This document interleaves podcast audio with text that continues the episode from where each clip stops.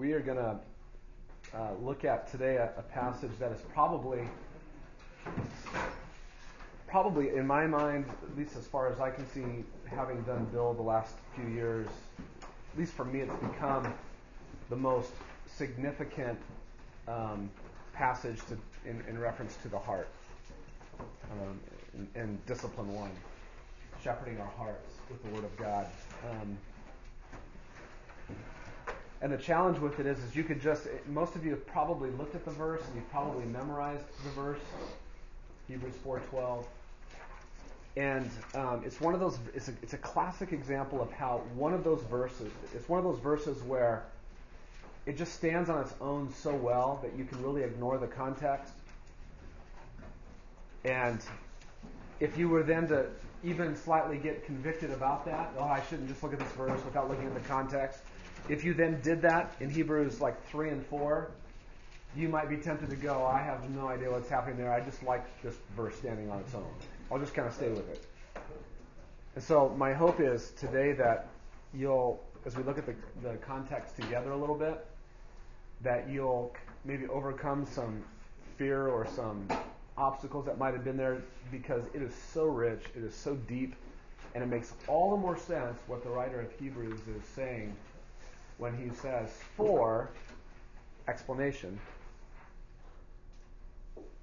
the Word of God is living and active and sharper than any two edged sword, piercing as far down as you can imagine, um, exposing the thoughts and intentions of your heart.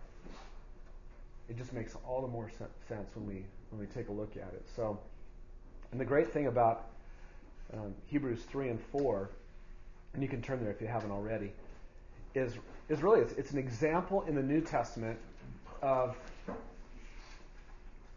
really a, a preaching of an Old Testament passage. Um, it's the writer of Hebrews is handling Psalm 95, and he's doing something very interesting. He's like saying he'll, he'll quote a, a phrase or a, a, a, line out of Psalm 95, and then he just offers explanation.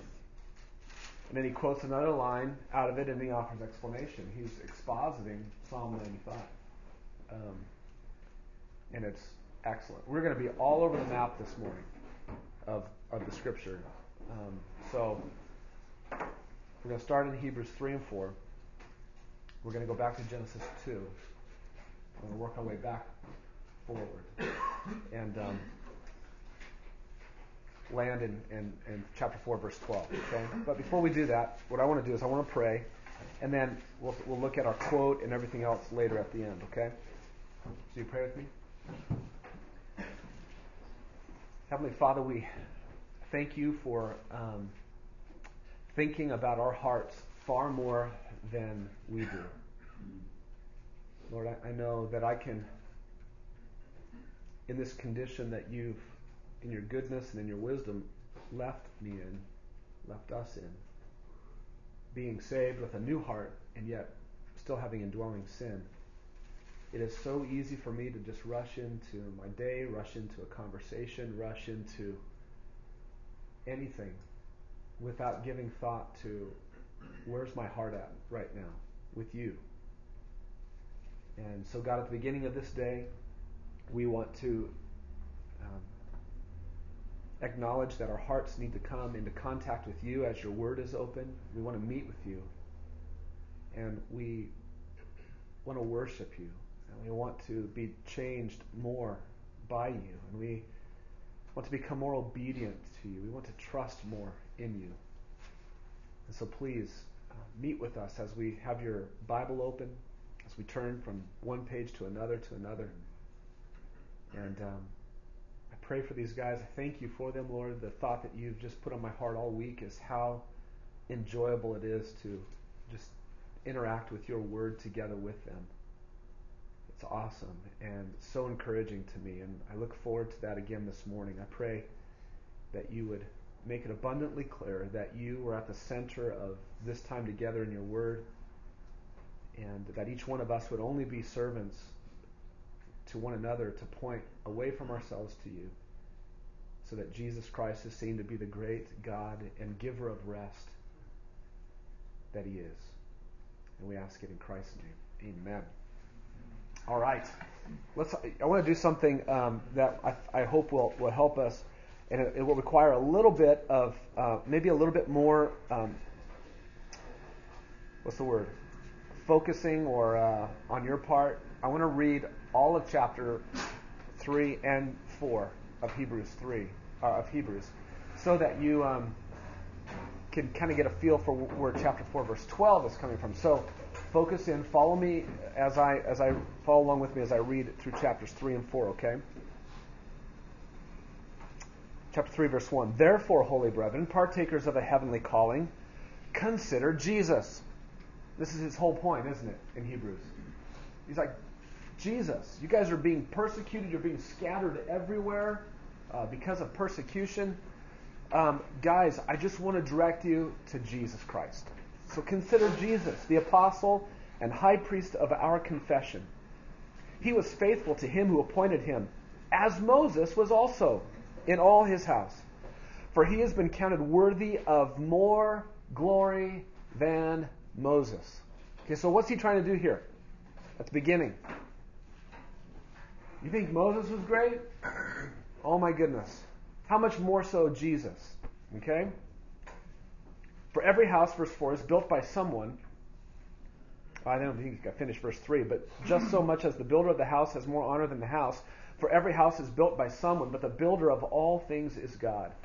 Now Moses was faithful in all his house as a servant for a testimony of those things which were to be spoken later, but Christ as a son was faithful over his house, whose house we are, if we hold fast our confidence and the boast of our hope firm until the end. So again, in verses 1 to 6, what's he doing? He's just saying, Moses, you think that's great? You think there's glory there? Oh man, Jesus, even more so, right? Now watch this. Therefore, just as the Holy Spirit says, today if you hear his voice, do not harden your hearts as when they provoked me, as in the day of trial in the wilderness. This is where Psalm 95 comes in. He's quoting it. Where your fathers tried me by testing me. And they saw my works for 40 years. Therefore I was angry with this generation and said, They always go astray in their heart. And they did not know my ways. As I swore in my wrath, they shall not enter my rest. What does that mean for you, Christians? Take care, brethren, that there not be in any one of you an evil, unbelieving heart that falls away from the living God. But instead, encourage one another day after day, as long as it is still called today, so that none of you will be hardened by the deceitfulness of sin. For we have become partakers of Christ if we hold fast the beginning of our assurance firm until the end. While it is said, Today, if you hear his voice, do not harden your hearts, as when they provoked me. For who provoked him when they had heard? Indeed, did not all those who came out of Egypt led by Moses? And with whom was he angry for forty years? Was it not with those who sinned, whose bodies fell in the wilderness?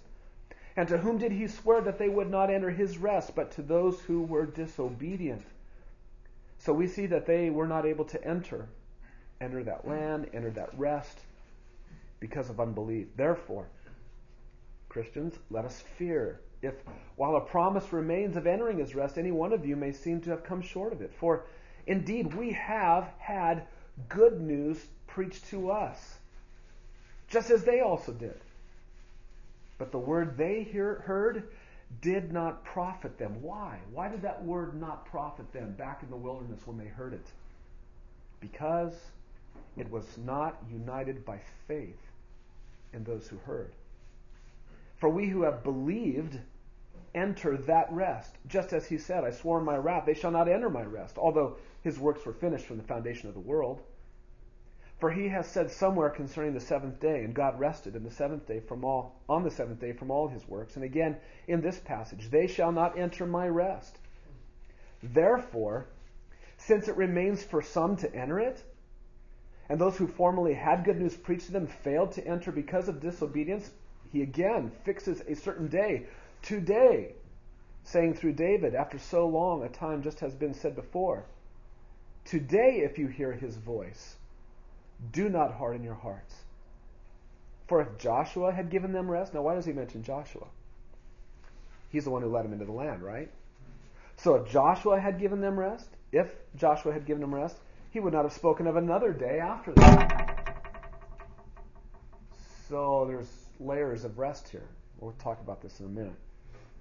For the one who has entered his rest has himself also rested from his works as God did from his. Therefore, let us be diligent to enter that rest so that no one will fall through following the same example of disobedience. 4. The Word of God is living and active and sharper than any two edged sword and piercing as far as the division of soul and spirit, of both joints and marrow, and it's able to judge the thoughts and the intentions of the heart. There's no creature hidden from his sight that all things are open and laid bare to the eyes of him with whom we have to do. Therefore, since we have a great high priest who has passed through the heavens, Jesus, the Son of God, let us hold fast our confession. For we do not have a high priest who cannot sympathize with our weaknesses, but one who has been tempted in all things, as we are, yet without sin. Therefore, let us draw near with confidence to the throne of grace, so that we may receive mercy and find grace to help in time of need. Now, lots of talk about entering my rest, my rest, my rest. I did not enter it. Let's go back and let's work our way through Scripture. Go back to Genesis chapter 2, verse 1.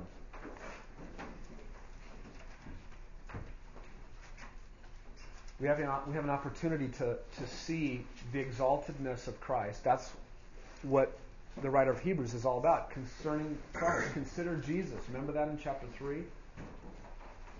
Consider Jesus. Genesis chapter 2. Thus the heavens and the earth were completed and all their hosts. By the seventh day God completed his work which he had done and he what? Rested. On the seventh day from all his work which he had done. Who rested? God rested. Okay? Then God blessed the seventh day and he sanctified it. He set it apart. Why did he do that?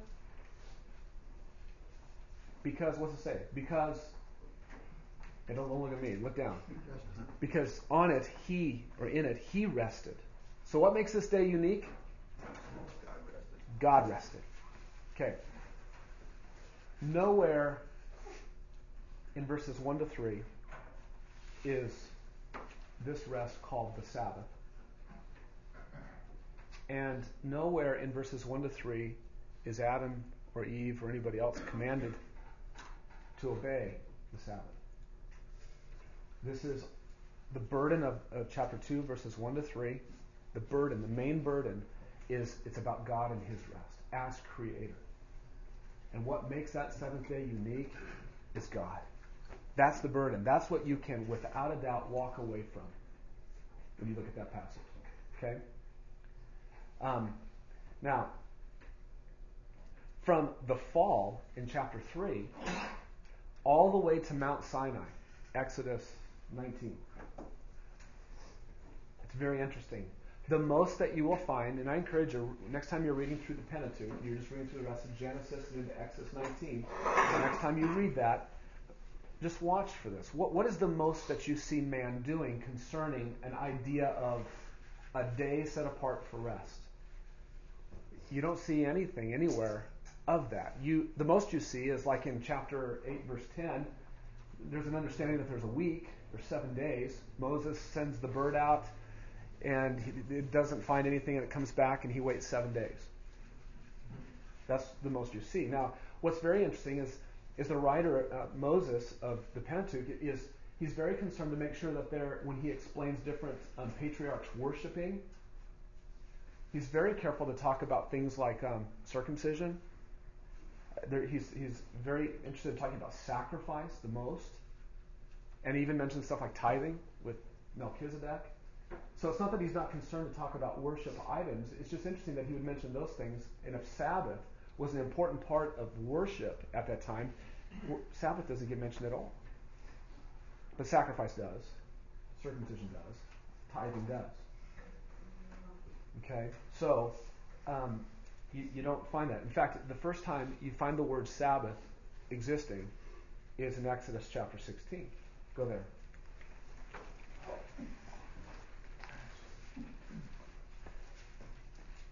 Chapter 16, verse 1 They set out from Elim, and all the congregation of the sons of Israel came to the wilderness of Sin, which is between Elim and Sinai, on the 15th day of the second month after the departure from the land of Egypt. And then they grumbled. And it talks about meat coming, and it talks about uh, manna coming. Chapter 16, verse 22. Now on the sixth day they gathered twice as much bread, two omer, omers for each one. When all the leaders of the congregation came and told Moses, then he said to them, This is what the Lord meant. Tomorrow is a Sabbath observance, a holy Sabbath to the Lord. Bake what you will bake and boil what you will boil, and all that is left over put aside to be kept until morning.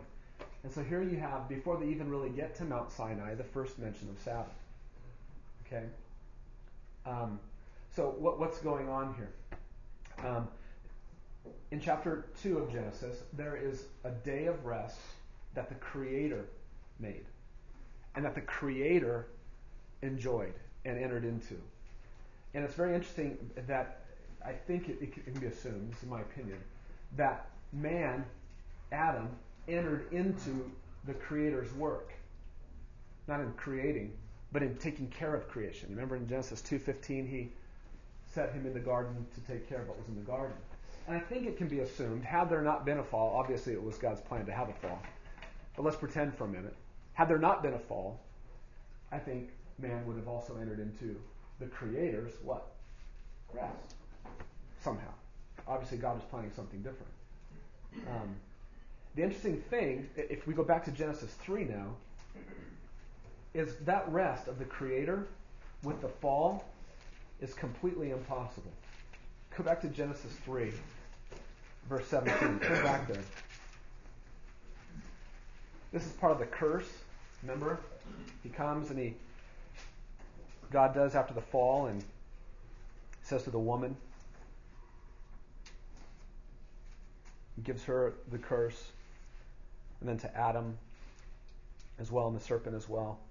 Verse 17 Then to Adam he said, Because you listened to the voice of your wife, and you have eaten from the tree about which I commanded you, saying, You shall not eat from it. Cursed is the ground because of you. In toil, in toil you will eat of it all the days of your life. Both thorns and thistles it shall grow for you, and you will eat the plants of the field. But the, by the sweat of your face you will eat bread, and then you'll die.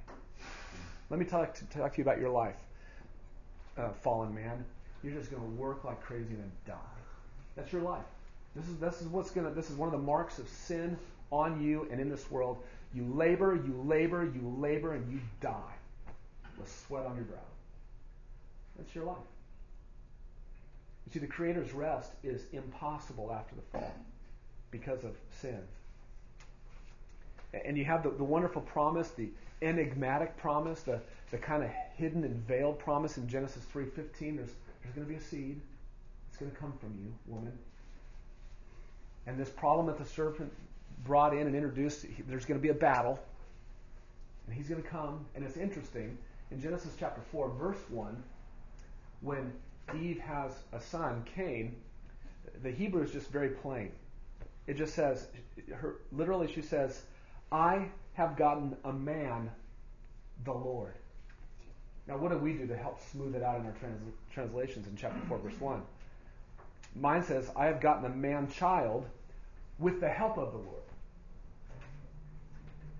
Some think that in verse 1, she's wondering, is this one, man that I just gave birth to, baby, a mankind that I just gave birth to, could he be the one?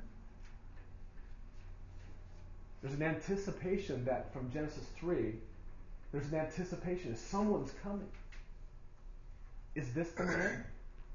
Now go to Genesis chapter 5, verse 28. You go through the whole um, genealogy that's given, and people live long lives, and so hundreds of years have gone by. Now look at verse 28 of chapter 5.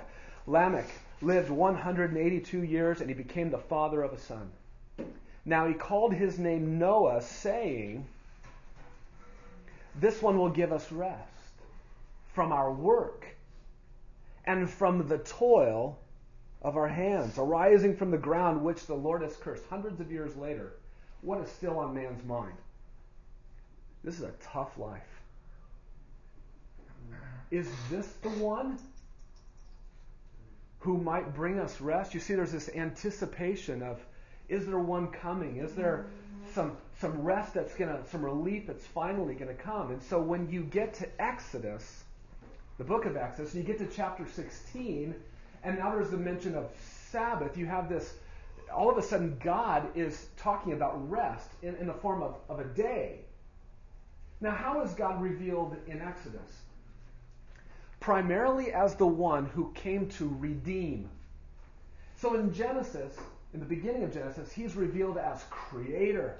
He made everything, he worked as creator, and then he rested as creator.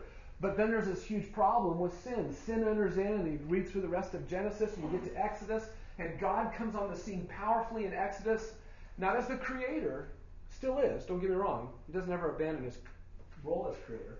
But he comes on the scene as redeemer. And he worked powerfully as redeemer. Did he not in the beginning of Exodus? Plague after plague after plague, judgment, and keeping Israel separate from all of that plague, delivering them out with a strong arm, parting water, passing them through, and then slamming the door shut. Genesis 15, they sing a song to their Redeemer. Chapter 16, rest. The Redeemer's rest. And so then you have this explosion of Sabbath language in Exodus at Mount Sinai. In fact, you have Sabbath mentioned in terms of a weekly Sabbath. There's one day every single week in which I want you guys to rest. I want, I want rest to come forth from you on a weekly cycle. Boom, a week will go by and there will be a picture of rest that comes from this nation called Israel. In fact, I've got another way I want you to express rest. Every seven years, rest. The land needs it. The, the, the, the, you need rest. Every 50 years, the year of Jubilee, your slaves all let go if they want to be freed. The land that you bought from each other, you redeemed from one another, it goes back to the one who owned it. Rest. There are cycles of rest that are just coming forward from these this nation called Israel, and it's the rest of the Redeemer. It's really amazing what's happening. And then David, King David, writes a song called Psalm 95. And he says, Don't harden your heart when you hear his voice, because you have to be sure to enter his rest. Time out. There already is rest, David. Remember? You got the Sabbath day. You got the seventh year. You got the year of Jubilee. And then there's also kind of the rest that Joshua led them into when they came to the land, right? I mean, David, you've been there for a long time. What do you mean they don't enter the rest? The only reason he mentions that they didn't enter the rest is because he's aware that, oh, these cycles of rest and these pictures of rest are just that. They're pictures of a greater rest that you can do these motions, go through these motions of these other rests. You can even move into the promised land and still miss the rest. The bigger rest. The more important rest. Do you get it? In the wilderness, they had rest. They had Sabbath rest. They had the seventh year rest. In the promised land, they entered into rest, so to speak. But the point is, by Psalm 95, there had been a greater rest anticipated all along. And David knew it and he warned the people. Now go to the Gospels. Go to uh, one Gospel, Matthew 11.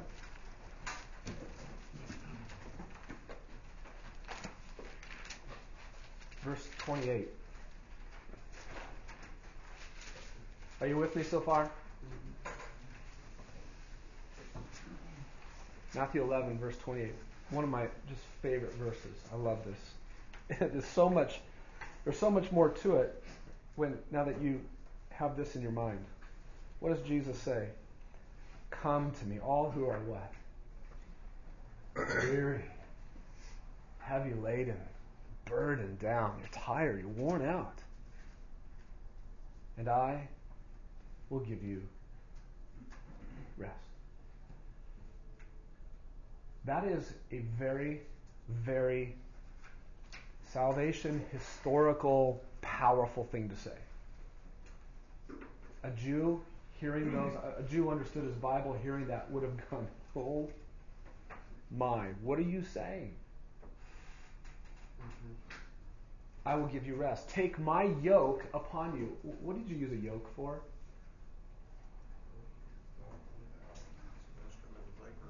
Yeah, labor. An animal, you're going to work for me, and I'm going to control you. See, this one who's offering rest, he has work that is to be done. And you need to put it on, and you need to, and it's not working for salvation, it's work as a result of salvation. Put my yoke upon you and learn from me. I am gentle and humble in heart, and you will find rest for your souls. My yoke is easy, my burden is light. Because he's not putting the requirement on you to work to gain righteousness. You're working from righteousness. Now, how does chapter 12 start? At that time, Jesus went to the grain fields on the, oh my, rest. It's almost like Matthew knew what he was doing, isn't it?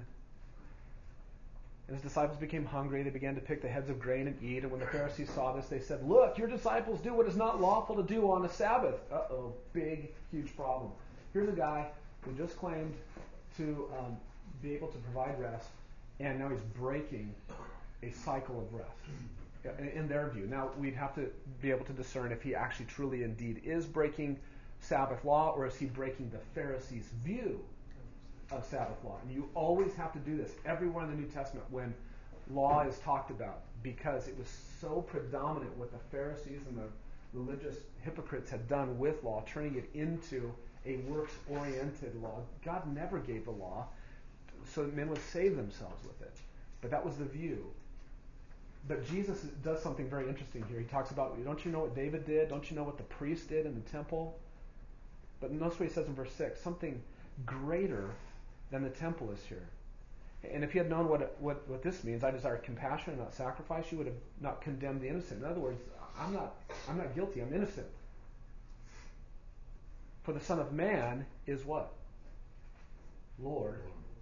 So Jesus is bigger than the Sabbath day. Okay, this is huge. This remember, is this the one who'll give us rest?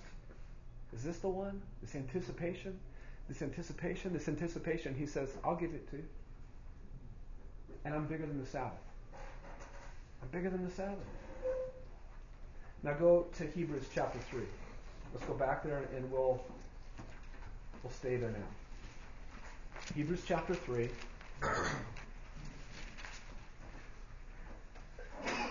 I want you to look at verses 1 to 6 again with me. Therefore, holy brethren, partakers of a heavenly calling, consider Jesus, the apostle and high priest of our confession. He was faithful to him who appointed him, like Moses was in all his house. For he, Jesus, has been counted worthy of more glory than Moses. Everything Moses was about, including the rest that Moses promised and gave to them in cycles of rest in the Sabbath day in the seventh year in the, the year of Jubilee, Jesus has more glory than any in all of that. Moses was faithful, verse 5. But Christ was faithful as a son over his house. Therefore, when you hear his voice, don't harden your hearts. There's a rest. If Christ is greater than Moses, and his glory is greater than Moses, then Christ's rest is greater than Moses' rest that he offered. That's the point. And so here's what's going on in the book of Hebrews. Christians are being persecuted and they are running for their lives. And you know what they're tempted to do at this point? To think less of Jesus and to think more of Mosaic law. And they're thinking, I don't know why they would think this. You and I would probably do the same thing. Get distracted from grace, get distracted from the gospel by the persecution, and start thinking of maybe things that we can do And they start thinking of, well, we need to, we need to get back to the Sabbath day. That's what it is. As Christians, as Jews who have become Christians, we need to get back to the Sabbath. That's what they're thinking. And he is saying, consider Jesus. He's greater than Moses. There's a rest that's greater. God's rest is missed, he's saying, not by missing the Sabbath day. God's rest is missed by missing Jesus. God's rest is missed by disbelieving Jesus. God's rest is missed by disobeying Jesus. Do you understand this? Now, I should have told you, we haven't even got to number one yet. But the major theme of chapter 3 and 4, this is your centered thing right in the middle. The major theme is the salvation rest of God. It's the salvation rest of God. Look at verse 11. I swore in my wrath, they shall not enter my rest. What are the two things that are put kind of in contra, uh, contrast with one another? Wrath, judgment, not being saved, and what? The opposite rest, no wrath, no judgment, saved. Verse 18 And to whom did he swear that they would not enter his rest, but to those who were disobedient? So you can't go into rest, you can't go into salvation because of disobedience. Verse 9, 19. So we see that they were not able to enter because of what? Unbelief. These are like salvation words. Unbelief. Chapter 4, verse 1. Therefore, let us fear if all the promise remains of entering his rest, any one of you may seem to have, have come short of it. Um, verse 3. He says it again My wrath, my rest. Uh, verse 5. I shall enter my rest. Therefore, since it remains to enter it, verse 6, those who formerly had good news preached to them failed to enter because of disobedience.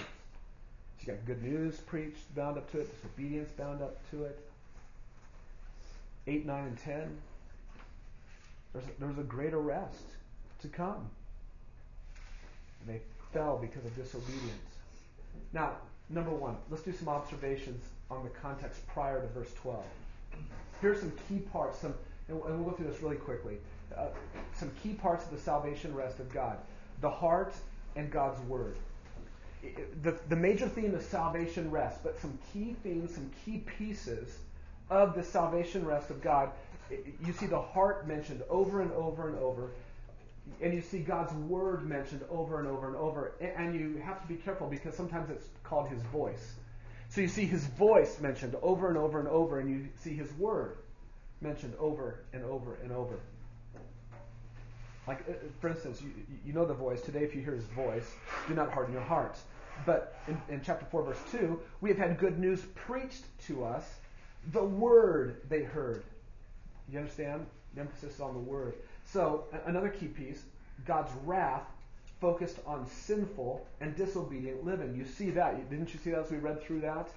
So that's your second kind of hyphen there, or your um, mark there. God's wrath focused on sinful and disobedient living. So, key parts of this whole salvation rest it's the heart, it's the word, it's God's wrath on sinful and disobedient living. And there's an emphasis on faith or the lack thereof, right? Did you see that in this? That's your third point down there, third blank. And there's a, an emphasis also on diligence. Are you with me? Do you see the blanks that I'm filling in there for you? Does anybody need help? Are you lost? Which which blank did you? I just uh, let's see. There's you see four um, hyphens or whatever that are marked off. Faith is the third hyphen down, and diligence is the last one. Okay. So your blanks in all four of those are heart and word. It's the first one, and the second one it's God's wrath. Focus on sinful and disobedient living, and then the third one is faith, and then diligence. Diligence is everywhere. Verse 6 of chapter 3 hold fast our confidence and the boast of our hope firm until the end. Verse 12 um, take care, brethren, that there not be any one of you an evil, unbelieving heart that falls away from the living God. Verse 13 encourage one another. Press on. Verse 14 oh, hold fast from the, be- the beginning of our assurance firm until the end chapter 4, verse 1. Let us fear if a while promise remains of entering that. and Any one of you seem to fall short of it in verse 11. Therefore, let us be diligent to enter that rest. I mean, this is these are key parts of this whole salvation rest. All right, so now what we've done is we've looked at verses, primarily the context before verse 12 of chapter 4, right? Now, number two, let's look at the verse that follows verse 12. Okay?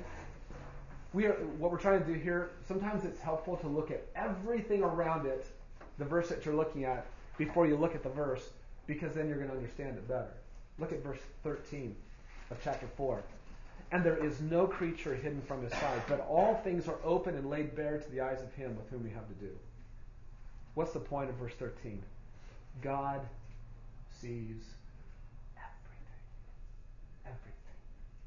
You and I are laid bare before him. Do you know what? There's this idea of being laid bare is used has been used in other writings in four different ways. Get this. The first way that has been used is when a surgeon has an area of focus fully exposed to him. Now, when a doctor does that, cut open and the area exposed to him, how helpless is the one who's cut open? How dependent is the one who's cut open on the one who's doing the work? Another setting in which it is used is a wrestler grabbing his opponent by the throat, laid bare.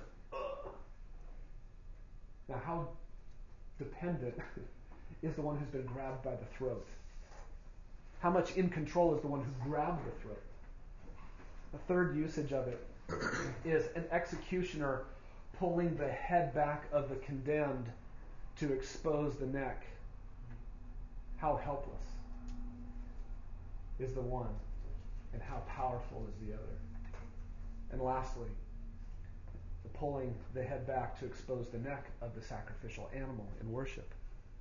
How helpless is the offering, and how much in control is the other one. Verse 13 There is no creature hidden from his sight, but all things are open, laid bare. Guys, God sees you and you lie there vulnerable, wide open. You cannot control what he sees. He sees everything. You cannot hide anything. He sees everything in me. He sees everything in you. Now, if he's an executioner, we got problems. If he's a merciful Savior, we're okay. God happens to be both. Which is he for you? Is the issue. He's a judge, not a vindictive executioner. And in particular, in this passage, in this whole setting, God sees within you to see if the salvation rest is there. That's his point. And the whole tone of being laid open bare, that's serious, isn't it? Surgery is serious. Being put in a death grip around the neck is serious.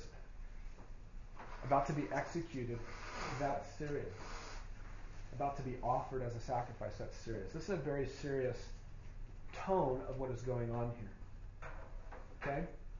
So, how would you describe, question, how would you describe the sum of the observations so far and the meaning of the surrounding context of verse 12? Well, I summarize it this way God's salvation rest was missed by a lot of Old Testament people, wasn't it? Wasn't that the issue? And they actually became the focal point of his anger and his wrath. Right? And what was at God's concern was the very core of people, their hearts. Do not harden your hearts. God was concerned that the very core of their being was being missed.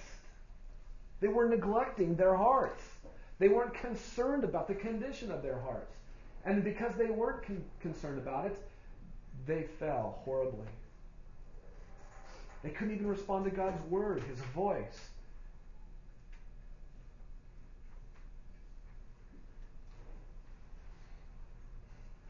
God sees all of that. and we lie helplessly exposed before his holy sight. Now, down at the bottom of your first page, what has God given to us to help us discern the reality of his salvation rest? What has God given to you? What has God given to me to help us see our hearts? Verse 12. His Word. For the Word of God is living, it's active. It's sharper than any two edged sword, piercing as far as the division of soul and spirit, of both joints and marrow, and it's able to what? Here's the point it's able to judge the thoughts and the intentions of your heart. This is what you need. This is what I need. Because when we miss God's rest, we miss it at the level of the heart. So the thing we have to do first and most is we have to be able to get to the heart. Well, how can I get to my heart? I'm so easily deceived. Don't worry, God's provided something to help you see your heart. What is it? His Word. His Word. Discipline number one in build. Shepherd your with the Word of God. You get it?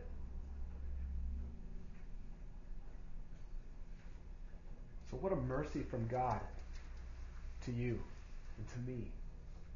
He knows what's wrong with He knows the hardness of your heart. He knows the hardness of my heart.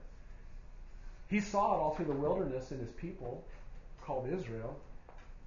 He knows our slowness to perceive within us our true condition. He knows we can't even see past our own deceitful sin. He knows how unwilling we are to deal with our true condition. He knows how stubborn we are to deal with our true condition before Him. But He has given to you and me, He's given to us something that can help us.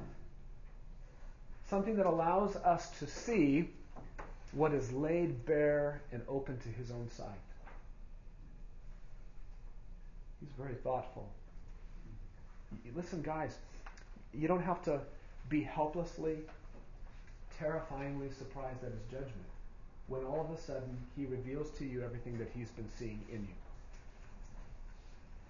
You can see it beforehand and have it be taken care of by the death of Christ on the cross, his blood. This is mercy from God to sinners everywhere, that his word is present.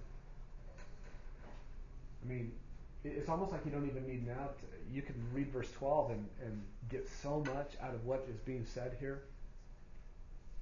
This is why verse 12 can't stand on its own. You have to see what's what's going on around it. And by the way, what I, in a sense, kind of just modeled for you is a part of interpretation or a part of hermeneutics that is called observation. All we've done is we've just observed a lot around the text. Okay? We looked at context in the Old Testament leading up to it. We looked at um, chapters 3 and 4. We just observed context. We're just making observations. And now what we want to do is we want to turn the corner and we want to take a look at verse 12 and we want to observe and we want to interpret. We want to find out what is the meaning of verse 12. Now, before I do that, do you guys have any questions, comments? Derek? Um, I was just wondering, is there a difference in the word used, like with word, in comparison to when Christ calls himself the word God, or John 1? There are um, two primary words that are used. Um, one is logos, and that is what is used in John 1, where it says the word became flesh. Um, and then there's the word rhema, which is like a message or a speech about Christ. Sometimes there's overlap in them. Um, there's not a huge distinction like you go, oh, he used this word this way, so there's absolutely no way it could ever mean this kind of thing. And I, I don't remember, I'm pretty sure it's logos here, if I remember right. Does anybody have a Greek on them? I looked at it just before we came because I wanted to look at the, another word, and it seems like I would have noticed if it. I'm pretty sure it's logos here. Yeah. Any other thoughts or questions, observations? You want something cleared up? You want to contribute in some way? Any ideas? It is logos. Is it? Which one do you have?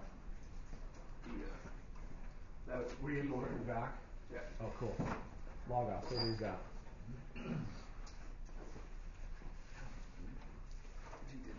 Okay. All right. Let's let's do this. Let's take um, let, us go a little bit further. And as always, feel free to get up and move around, do what you need to do, and we'll go through verse 12, and then we'll take a little break. The Word of God. Verse 12. Let's just think about that phrase, the Word of God. This is what we've been saying um, all year in Build. The Word of God means it is the words concerning God. It's God being revealed. A, a being is being revealed. A person. It's the words concerning God.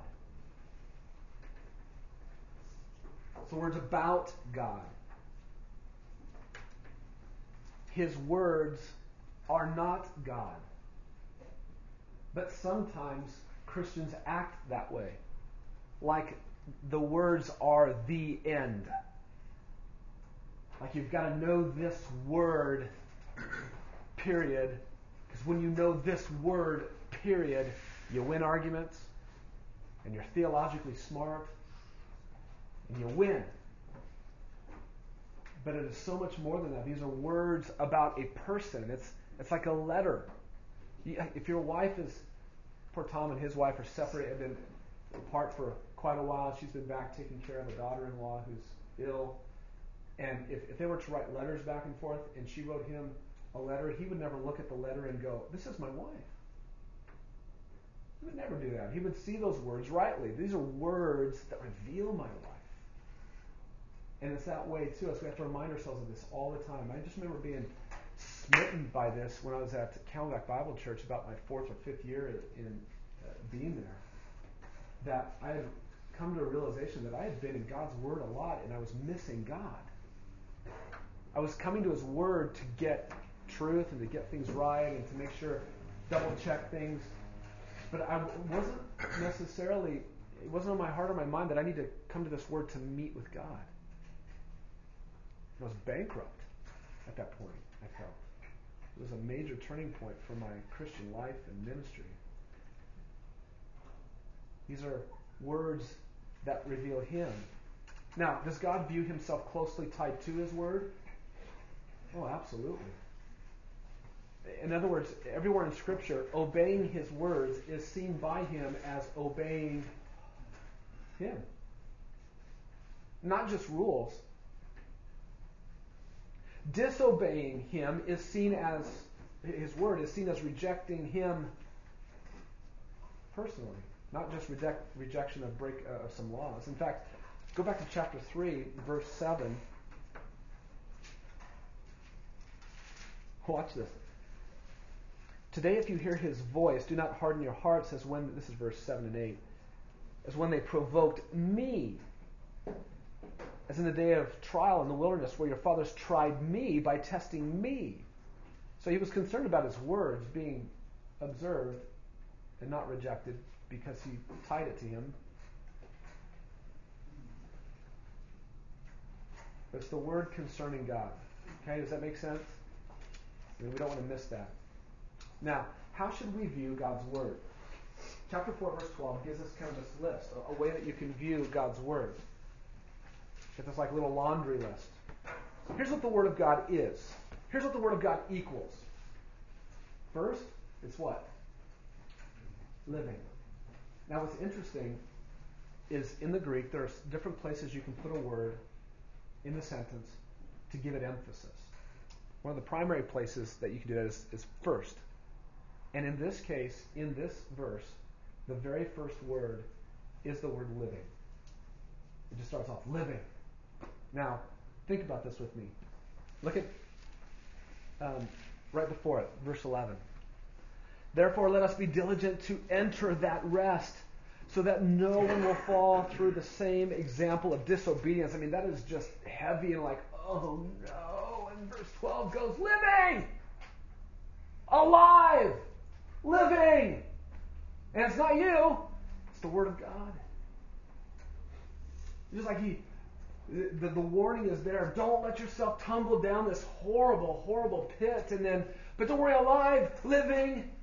My word, living. Look back at chapter 3, verse 12.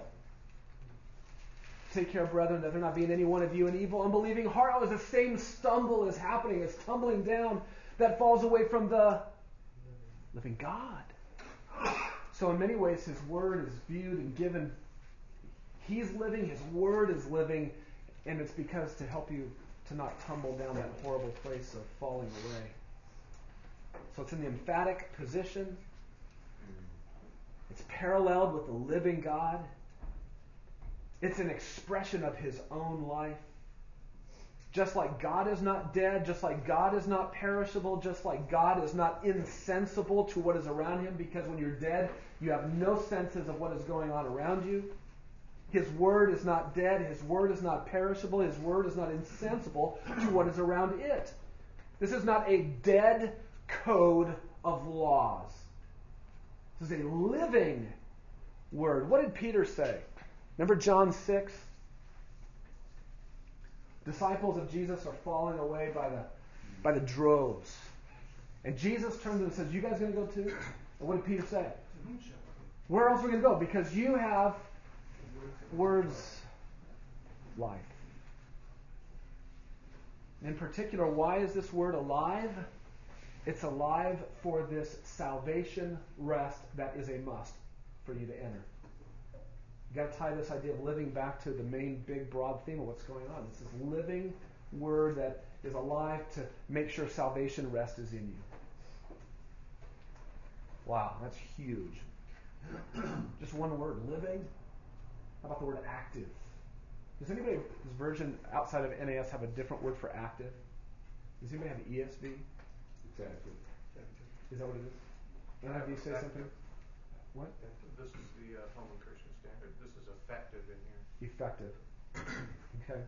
The idea of active, meaning, you know, something can be alive but not active, like you when you sleep.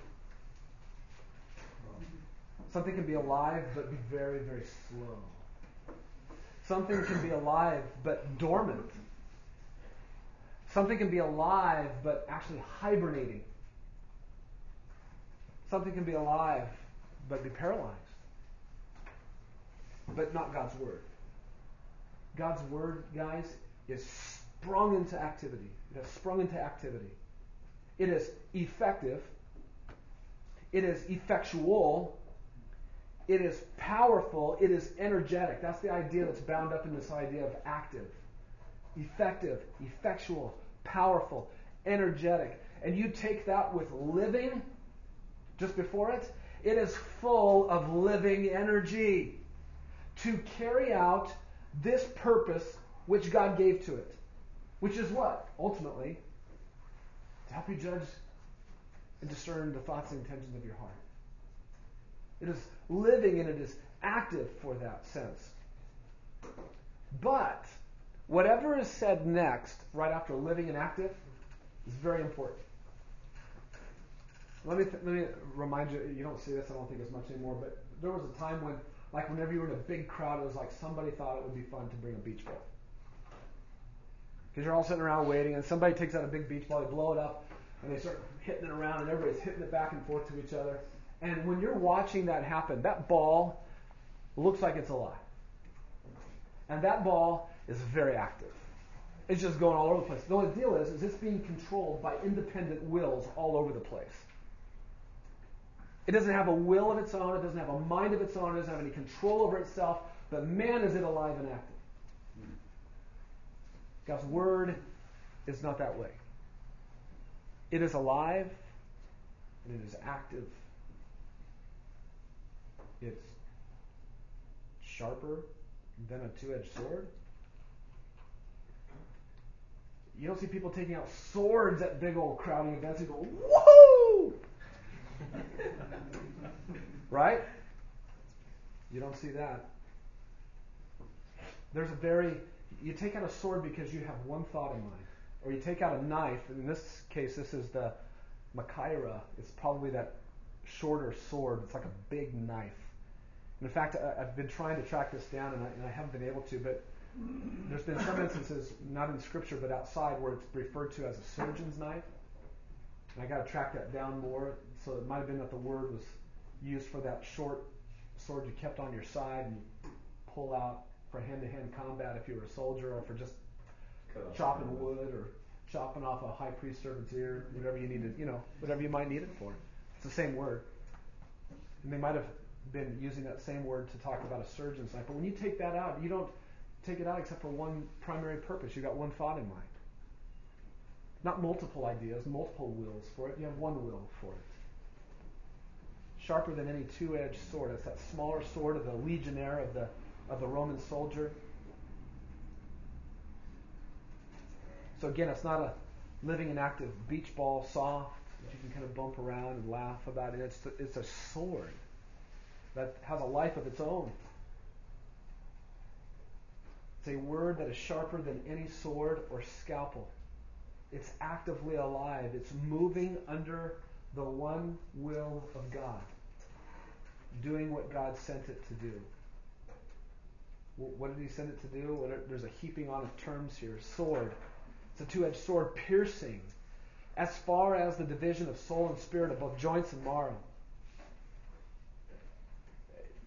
I think what's going on here in this soul, spirit, joints, marrow, I don't think he's trying to say anything more than, man, it is piercingly penetrative.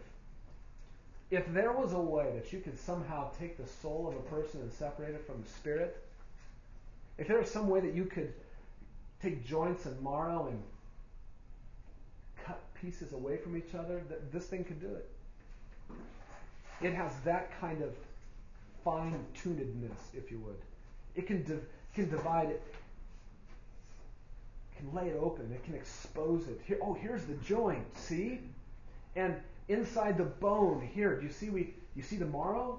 It's a tool that allows you to open up and see everything, to distinguish the difference between the marrow and the bone, in order to operate effectually in either realm to bring about change.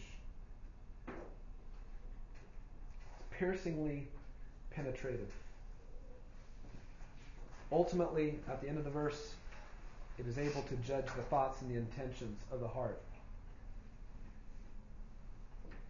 What's the difference between your thoughts and what's the difference between your intentions? Well, it can tell the difference. I may not be able to know. That's the point. It has such an ability to do what you and I can't even figure out. So, what it is saying here is the Word is the perfect critic of your heart. The Word of God is the perfect critic of your heart, the perfect discerner of your heart. It's always analyzing your heart. It is always scrutinizing your intentions. It's sifting out the ponderings and the reflections and the conceptions that are deep within your heart and in your mind. It can touch and it can discern perfectly any wastefulness of thought, any sinfulness. It can point out to you where the righteousness is too. Not just all the negative. It doesn't just point out to you the cancer, it can show you where God is alive and well in you, forming his righteousness in Christ. Can tell the difference between stirrings in your heart, dreams, purposes. And it is always right. God's word is always right in what it sees and the conclusions it draws. Its assessment is always true. Its assessment of me is infallible. It can never be impeached for the conclusion that it draws on my heart or on yours, guys. So, how do we summarize this whole description of God's Word? Let's put all that together. We kind of took it apart, and I'll put it all together. God's Word is not some mere sound that went forth randomly. Like it's sent out and it disappears and it ceases to exist soon afterwards. God's Word is piercingly penetrative. It, it, it analyzes every motive, it analyzes every intention, every belief perfectly. All disguises get tossed aside, and the real person of you is seen within by the Word of God. And it is a merciful gift from God to us who does not want you to miss his salvation rest. And if you're going to not miss his salvation rest, you need to have your heart examined well, and he gave you his word to do that. What are your thoughts? Any thoughts or questions, comments? A question that I have? Yes. May not, well, it's not an easy question, and yet it is a super easy question, but at the same time, um, we see word and we think, oh, okay, so we got this thing, it's bound up, it's, it's, it's here. In the mind of the writer of this book, was he, do you think he was thinking exclusively of the Pentateuch or of the law and the prophets as Jesus talks about? Well, at a minimum, he would have been thinking of, um, I think, all of the Old Testament, because he hasn't hesitated to talk about Moses. And he's been expositing Psalm yeah, yeah. 95. Yeah, yeah. So he's thinking of what is thought of as the Hebrew Tanakh, the, the Old Testament, okay. uh, which would be everything, I would think. Yeah. Yeah. Other thoughts?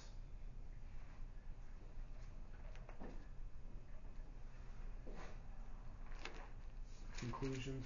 I think we uh, we have a tendency. Uh, the simplest way is we want to worship the creation rather than Creator. Mm-hmm. Same thing here. We want to. they were worshiping the Sabbath day rather than what was behind the Sabbath rest. So we're very simple-minded, and yet we focus on the wrong thing. And we can easily do that, can't we? Yeah. yeah. Write down um, Isaiah 55 11.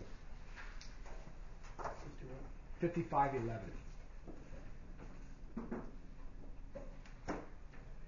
So will my word be which goes forth from my mouth. It will not return to me empty, without accomplishing what I desire, and without succeeding in the matter for which I sent it. God is, I believe that's a salvation context as well. If you look at that, you can look at the broader context. You'll find a very simple or a similar flow of thought in Isaiah 55 that you will in um, Hebrews 4. Question down, is this at the bottom of your page? Again, how does 412 fit into the broader context? Is that right? Yeah. It is the absolute perfect tool given to help you discern your heart. There's no better thing God could give you than what He has given you. It is the perfect tool. It should be your best friend, guys.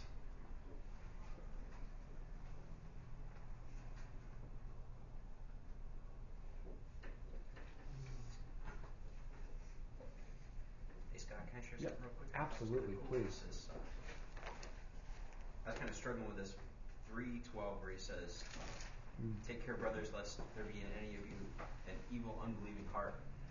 I was kind of struggling. Well, how do you guard yourself against an unbelieving heart? Because I mean, if it's unbelieving, you're kind of lost to begin with, right? But I thought it was kind of cool that he's talking to the brothers. Mm-hmm. So he's not saying guard yourself against an unbelieving heart necessarily, but take care, of brothers, lest there be in you collectively an unbelieving heart. Yeah. And then he goes on, therefore, exhort one another every day. So you guard your body against, and not yourself against an unbelieving heart, but you guard your body against an unbelieving heart by exhorting one another. Yeah. That, that I think you pointed out something really important there in verses 12 and 13. There's a big emphasis on, on one another. That, and we're going to talk about this in regards to your homework when we after we take a quick break here. Uh, it'll be a good segue into that this is the, the, obvious obvious implication is you should think personally here. What, what, does this mean for me with my heart and God's word? But there's obvious uh, an implication of what does this mean for us with all of our hearts. What do, what do we do with this, with each other, our church? You know, as a small group, what, what do we do with each other? What point does this play? And, and I think that's where you can come back to verses 12 and 13. And you remember Jeremiah 17, 9 and 10? The heart is deceitful. Now make a, make a list of all that is wicked. The biggest wickedness you can think of. And what do you still have to put at the top of the list? Jeremiah says. Beyond all else, it is wicked. Beyond anything else. And yet God has given to us a word. Now there's a, there is a sense, I think, in which you can, as a Christian, where there is evidences of unbelief where you're maybe not trusting, I think you can use God's word and it can help you. But I think he's talking about more than that here. He's talking about, in this context, in this collection of you brothers, I'm telling you, there's a really good chance that there are some in here who look like brothers, but you ain't. You got to help each other. Not so that you got to root out the, the culprit and squash him, so you can be merciful to him, preach the gospel to him. to help each other. Why don't we take a break? And then we'll come back and we'll talk about your homework a little bit. All right? Uh, you guys aren't asking very many questions, and that's okay. I don't know if you're asleep or what, but if you got ideas, I'd love to hear from you. Um, so give it some thought, talk a little bit, and come back. We'll talk some more. All right, let's see. Tyler, I want to. Can you ask your question that you came up and asked me in the break. I want to I want to cycle back to it. I think it's important to make sure that you get this clarified if there if I wasn't clear. Um, I just asked about the salvation rest being. Um, you can see God looking at someone's life like salvation rest and salvation being the same thing. Yeah. Um, yeah. And that was my intent was to say salvation rest is is salvation. The the rest that is being talked about here is salvation rest. Because the interesting point of, of Psalm 95 is that the Redeemer who brought Israel out and then gave them cycles of rest to observe religiously, and, and then even gave them a land that they entered into with Joshua that was supposedly a rest from the wilderness, wandering that they did. There has to be something bigger in God's mind than just religious practice rest. For David to say what God said, they didn't enter my, enter my rest. Well, wait a minute. How can they not enter into his rest when they were practicing rest all along? It's because there's a salvation rest. There's a, a religious observance rest. But all of that points to something much bigger and better that is salvation rest. And Paul says something about that very clearly in Colossians 2. Why don't you guys turn there real quick? Verse 16.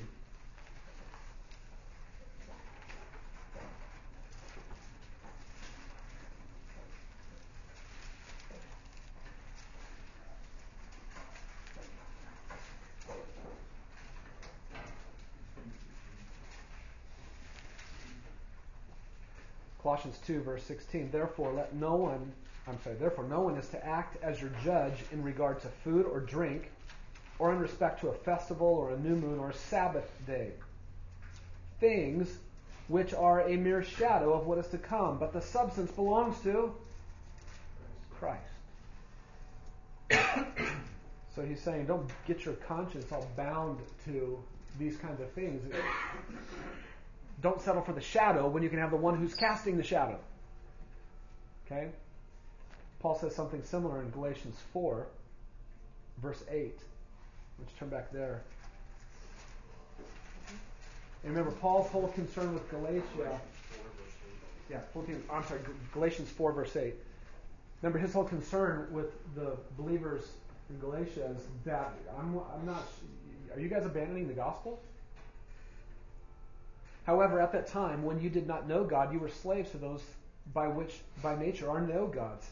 But now that you have come to know God, or rather be known by God, I love that how is it that you turn back again to the weak and worthless elemental things to which you desire to be enslaved all over again?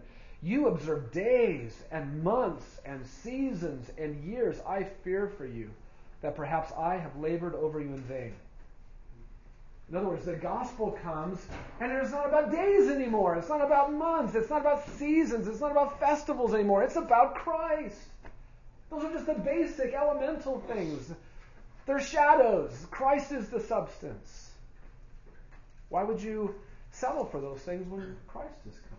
What are you guys doing? I fear for you. Did you hear anything I said? Paul says. Came in the gospel.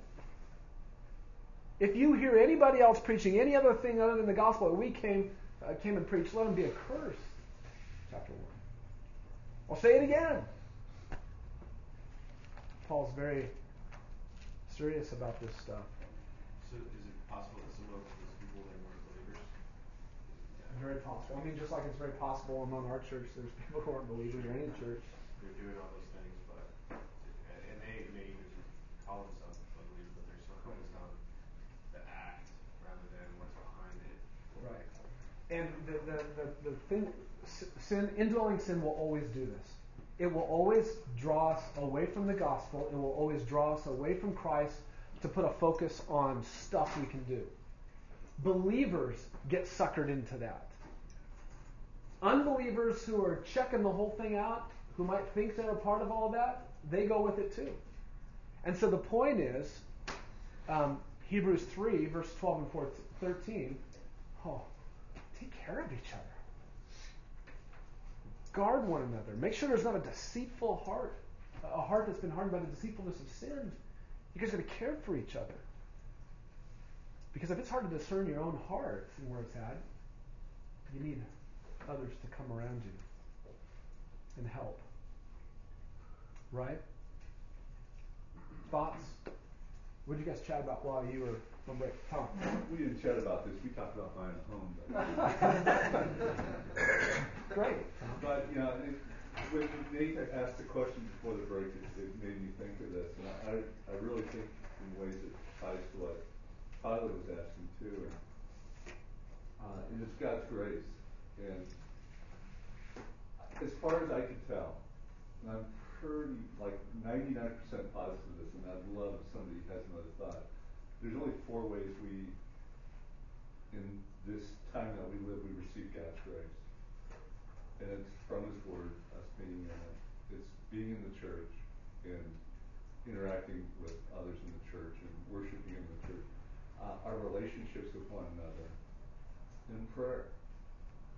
And I know in my life of being a Christian, I see Christians amputate one or more of those.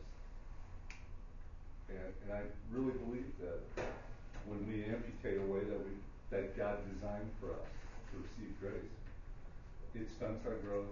It turns, you know, it kills our growth. And I think we need to look at it. You know, you know, the Hebrews three thirteen is you know, the way we encourage one another, if we're not doing that, we've just amputated one way that we receive God's grace. Absolutely. And we need to do church in a way that gives and provides a platform for the believers to be able to do this with each other. And we need to be careful to not do church in a way that takes that platform away and gives believers just comfort in attending something and then leaving. And then coming back and attending. And then leaving.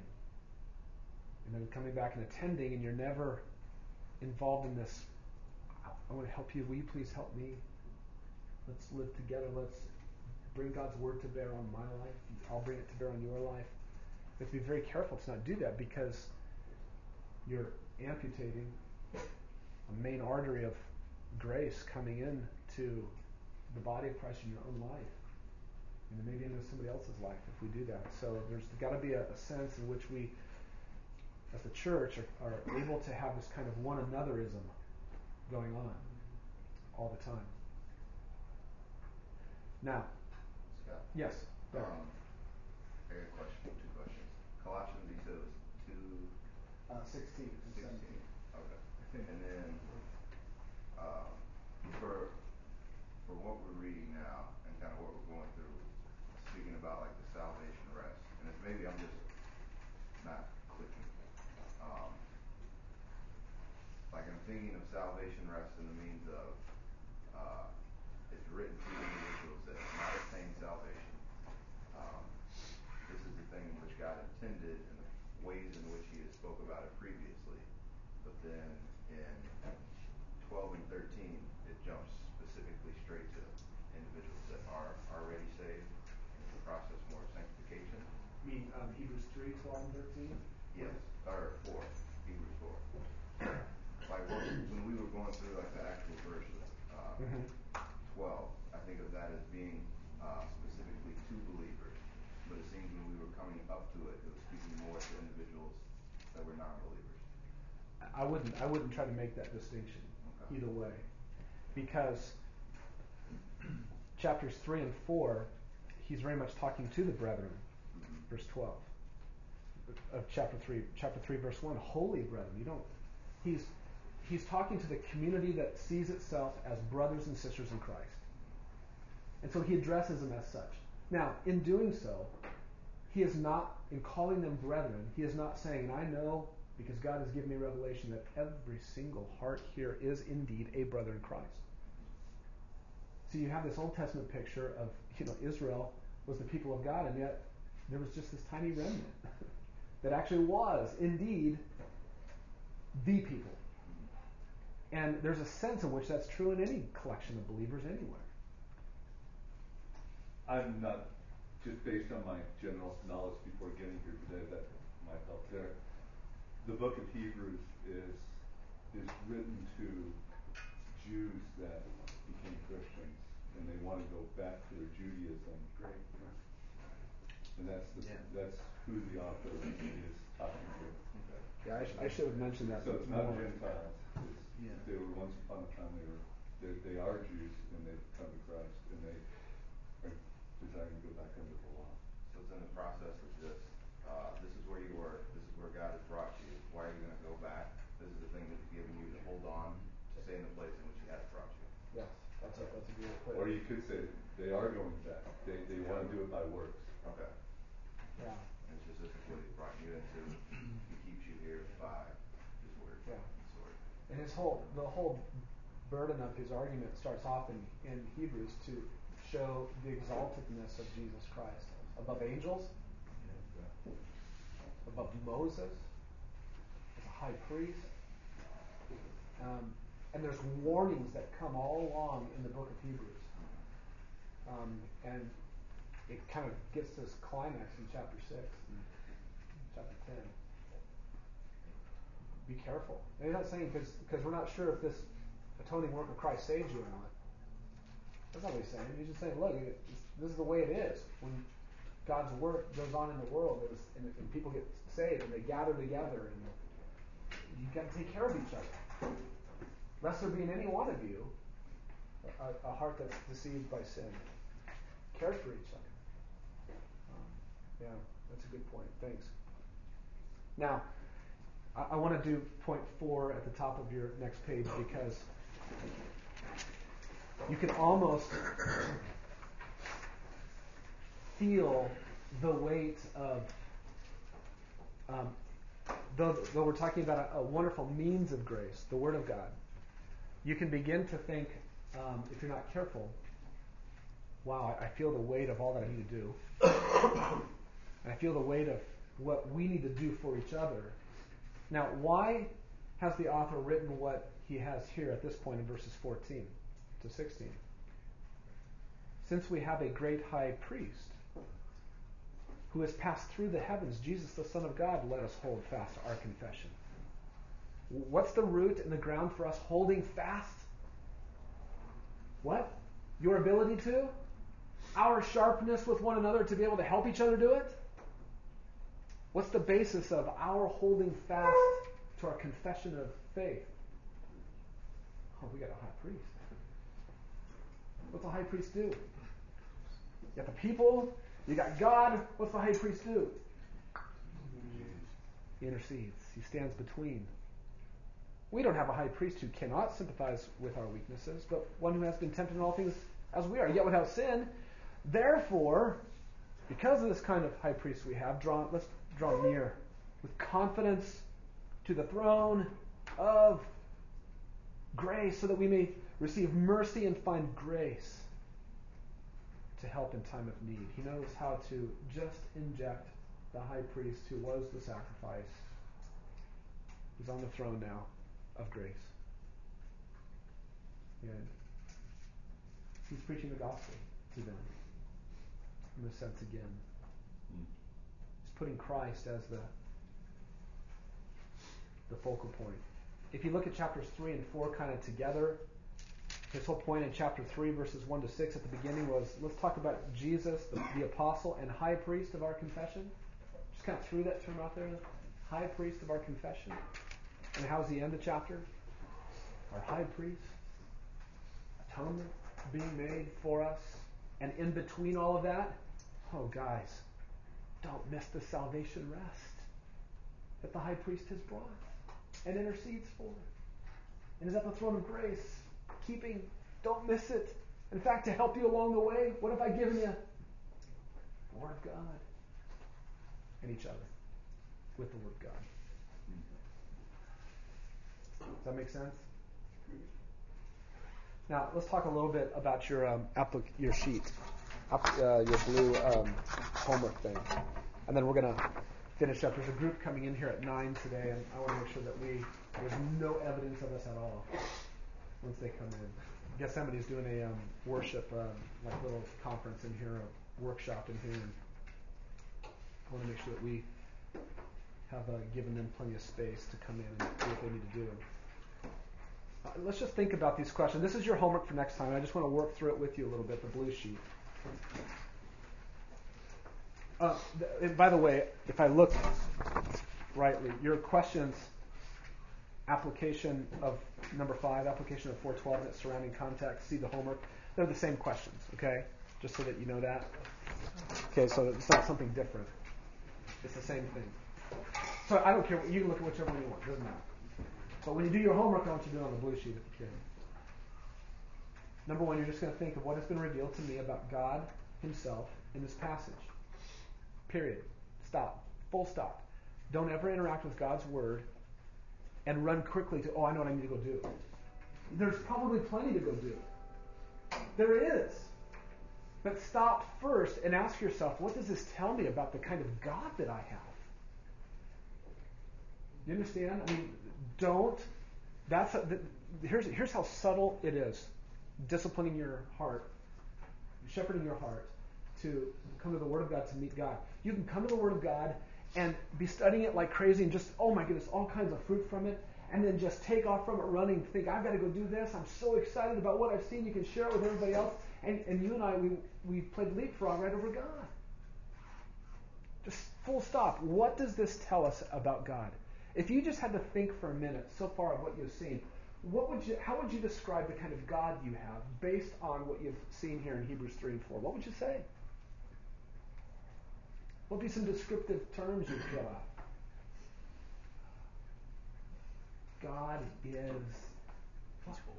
He's what? Peaceful. He's peaceful. He says rest. What else? Awesome. Awesome. What else? Gracious. He's gracious. He's knowing. All knowing. See, I think I don't know if you've noticed this. I, I've come, and I don't know, I'm probably maybe I'm swinging too far one way. I always do, so I go back and forth. I think one of our first applications from being in God's Word simply just needs to be worship. Oh my goodness, we just saw God. Which to me just makes how to preaching just so flat. Look, there's so much to do, and yes, God's Word teaches us what to do, but it ain't an instruction manual like the one from my DVD player. It reveals a person, it reveals a being. So I want you to give some thought to number one, just what does it say about God? And this needs to happen every time you're in God's Word. this is what you need to hold your elders accountable to from the pulpit graciously. Help us.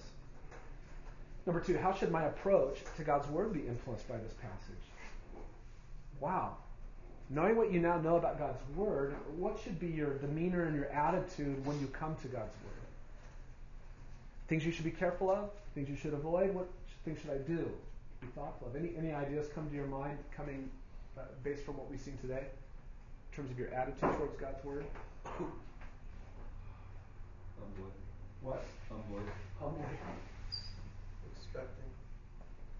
Expecting uh, living and active. Expecting. Come expecting. Ah, that's good. What else? Taking it more serious. Pretty serious, huh? What else? It's hard to uh, balance that when you have to drag yourself there. It really causes you to have to pray and ask for God's help because how easy is it then if you don't really want to do it or have a hard time with it just to be whatever about it, you know, lazy with it or because you already know you your attitude is ah. Right. So Yeah, I, appreciate um, what John Piper says about what he says about his own heart in the mornings. He says that he feels like he has to get saved all over again every morning. I mean, and you guys know this. You you like you know because there's a new heart in you. I'm supposed to really want to be here. I'm supposed to really want to be near this God. And there's a lot of things I'm supposed to be and want. I don't feel it much today. Or maybe I don't feel it much this week. Or maybe I don't feel much this, much this year, month, whatever. But you do it. And you drag your carcass into the presence of this word. Why? Living. It's alive. And you're not right now, but it's alive. And let it do its work on you. And remember, there's a high priest. He's on the throne of grace. Not on the throne of works for you, but on the throne of grace for you. Toward you. Okay, so think about your approach to God's Word. Number three, how should my interaction with my brothers and sisters in Christ, who are, are prone to sin as I am, be influenced by this passage? And we've talked about that a little bit, haven't we, with Hebrews 3. In fact, um, look at it again. Notice what um, the writer of Hebrews says. Take care, brethren, that there not be in any one of you an evil, unbelieving heart that falls away from the living God. Now, you can run around very suspicious of one another. The, we're not to become the chief heart inspectors here, looking for unbelieving an unbelieving heart, and yet we are to take ownership of one another, aren't we? You encourage one another day after day. You exhort one another as long as it is still called today, so that none of you will be hardened by the deceitfulness of sin. You come to care for one another. You invite people into your life. Don't just sit there quietly and say, oh, I'm not really sure I want anybody to. What would I do if somebody came to me one day? No. Beat them to the punch. Invite them into your life. Because you know, I mean, look what's at stake, guys. Can, you, you can miss it at the level of the heart and not even know it. You want to stay that way? To, not one of us wants to be in that vulnerable position. Go to somebody and say, please, enter into my life on a regular basis with the Word of God and help me. Yeah. I think that God shows each one of us different parts of His Word at different times. And so if you've had uh, been in the Word, I'm going to ask you, what has the Lord shown you in that Word?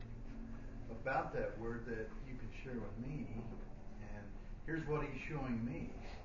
And, you know, I, maybe it's, I see that you're not doing that, so here's what He's showing me. So it's not that I'm being judgmental of Him, but I'm sharing what He's shown me that could help you. Right, that's a great point. The, the point is, after we have interacted with each other as brothers in Christ, or as you've interacted with your wife or your kids or whatever, it, it, there should not be this strong remaining odor of, well, I know what Scott thinks about my life. You need to walk away from it thinking, I know what God and His Word says about my life. That's why we need to be God centered, Scripture centered in the way that we care for one another. And, and this takes all the pressure, pressure off of you. Look, it's not up to you to help them discern alone, you alone, you, to help them discern the differences between the, thoughts and intentions of their heart. It is your job to simply go, let me serve you with a meal. And now I, I want you to serve me. Let's, let's drag these hearts that we have before this and let God see us. Let us see ourselves as He sees us. We're laid bare open to Him anyway. And He gave us His word. Let's, let's do it together. Let's care for each other that way. Look at your quote now that I gave you. This is a, I've adapted this somewhat from C.J. Mahaney's book on humility. This is a mark of humility. I love how he says this. Although I can display competence in a variety of areas, this is never so in respect to discerning my sin. I, am not competent to discern my sin. On my own, I will never develop a competency for recognizing my sin. Help me today to not forget that others see what I do not. Where I'm blind to sin, their vision is often 2020. And by your grace, they can impart clarity to help protect me from the hardening effects of sin. I need others today to exhort me, encourage me, and correct me. They are your gift to me in my battle against sin, and I will never grow out of this need. Never. In fact, I believe in his book he's he's has been talking about Hebrews 3:12 and 13. So, and the way that we gain clarity from one another is by making sure that we use God's word with each other. Okay? Number four, how should my mission to the lost around me be influenced by this passage? Uh, this passage has to give us thought about, okay, what happens when I come up against a lot of people uh, or any person whose heart is completely hardened by their sin and they do not know Christ in a saving way? How does this passage inform me of how I care for them? What is what, you're nodding, Omri? What what is this? What is? What's on your mind? You use the scriptures. There's nothing else to use. It's, we got to use the Word of God. Ted, what else? If someone's calling himself brother, you have to. You have to help them with, with the Word of God to, to bring it to bear. Yeah, absolutely. I mean, there's there's uh, what does this say in terms of technique? It says nothing about technique. This is about you know, let's just put the Word of God central. I'll, i want to be humble because I know what this Word does to my own heart and where I stand before it.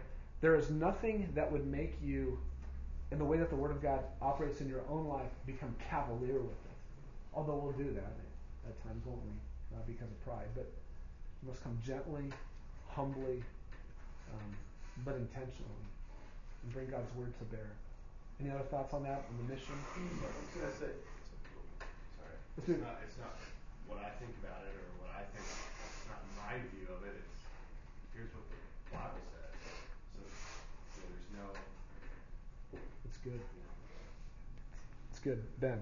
And, and I think there's a tendency, especially when I'm hearing about the sword of the Spirit, and a tendency to think of actually this, the Bible as a sword that we wield um, where I don't know that's exactly what's going on in Ephesians, but um, but I think in, it, there's nothing about the way that in which we wield it that's going to re- wield the results. We, it's ultimately we bring the word of God to bear on somebody, and the word of God itself is what pierces the heart, not our wielding of it, not our technique. It's the word of God and God moving in that. So it's our confidence in our own technique and using the, the exact words. It's exposure to the actual Word of God. That's great. That's a good point. Excellent. So, if you have any relationships with somebody who, people who are not Christians, the first thing that you would want to evaluate in that relationship is how central is God's Word to that relationship. Because it needs to be. If they have any hope of having what is keeping them from God's salvation rest. If there's any hope in that being taken care of and removed, it's only going to be found in God's Word. primarily as the Word reveals the cross and the atoning work of Jesus Christ on the cross. Um, so we need to be thinking about that. And lastly, number five, how does this help you understand what discipline one, the heart, is all about in build? I, I would hope that you would be able to be well equipped from Hebrews 4:12 and the surrounding passage to if anybody said, well, what's what's what are you what are you talking about shepherding your heart? You'll hear that in our church. People talk about that. I need to shepherd my heart. You need, you need to shepherd your heart. If somebody says, whoa, what is that? What are you talking about? I would hope that you would have significant content to be able to say, to speak to in regards to that. Well, let me tell you where that came from. Let me give an example from Scripture. Right? All right. Any other final things or thoughts, ideas?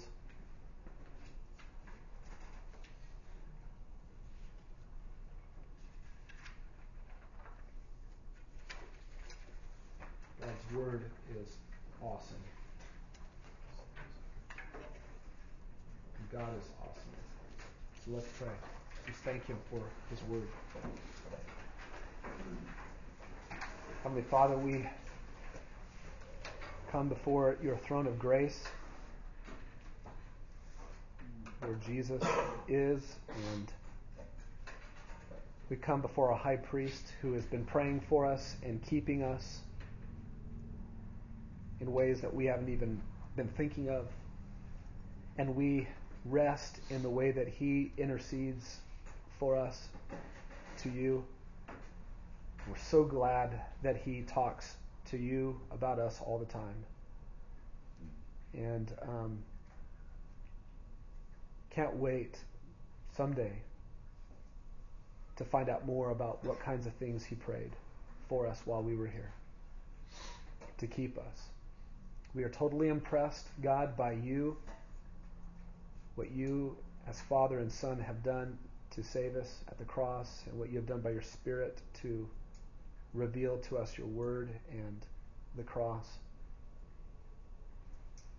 And Father, I pray for us this morning, Lord, that though though we may feel like we have been slackers with your word, this living and active sharper than any two edged sword, piercingly penetrative word. I, I, pray that we would not feel defeated, but that we would be exhorted and encouraged to see what you have given each one of us. That will help us to see um, our hearts more like you do. You've given us your word, and I pray, Lord, that you would draw us forward into greater discipline with your word, not so that we might be impressed with what we're doing, not so that we might offer you works to gain or change our standing with you, improve our standing with you. Our standing with you cannot be improved and it cannot be decreased because it is based on Christ and what he has done alone. But instead, help us to use your word in a way that just reveals to us where we're at, our hearts are at, so that we might follow you, so we might love you, so that we might worship you and obey you with right motives. So, God, we rest in you and what you have done. We thank you so much for your awesome word that reveals you. You are merciful, and you are concerned that we would be saved. You are concerned that we would know your salvation rest. And you are concerned that your son Jesus, who is that rest for us and has accomplished it for us, would not be missed by our hearts. So I pray for my brothers here that you would work in them today and um, encourage them with your word. And uh, Lord, we look forward to being together tomorrow night as we gather around your word again in worship. We pray that you would work in our hearts to change us and to glorify your Son. That's in his name we pray. Amen.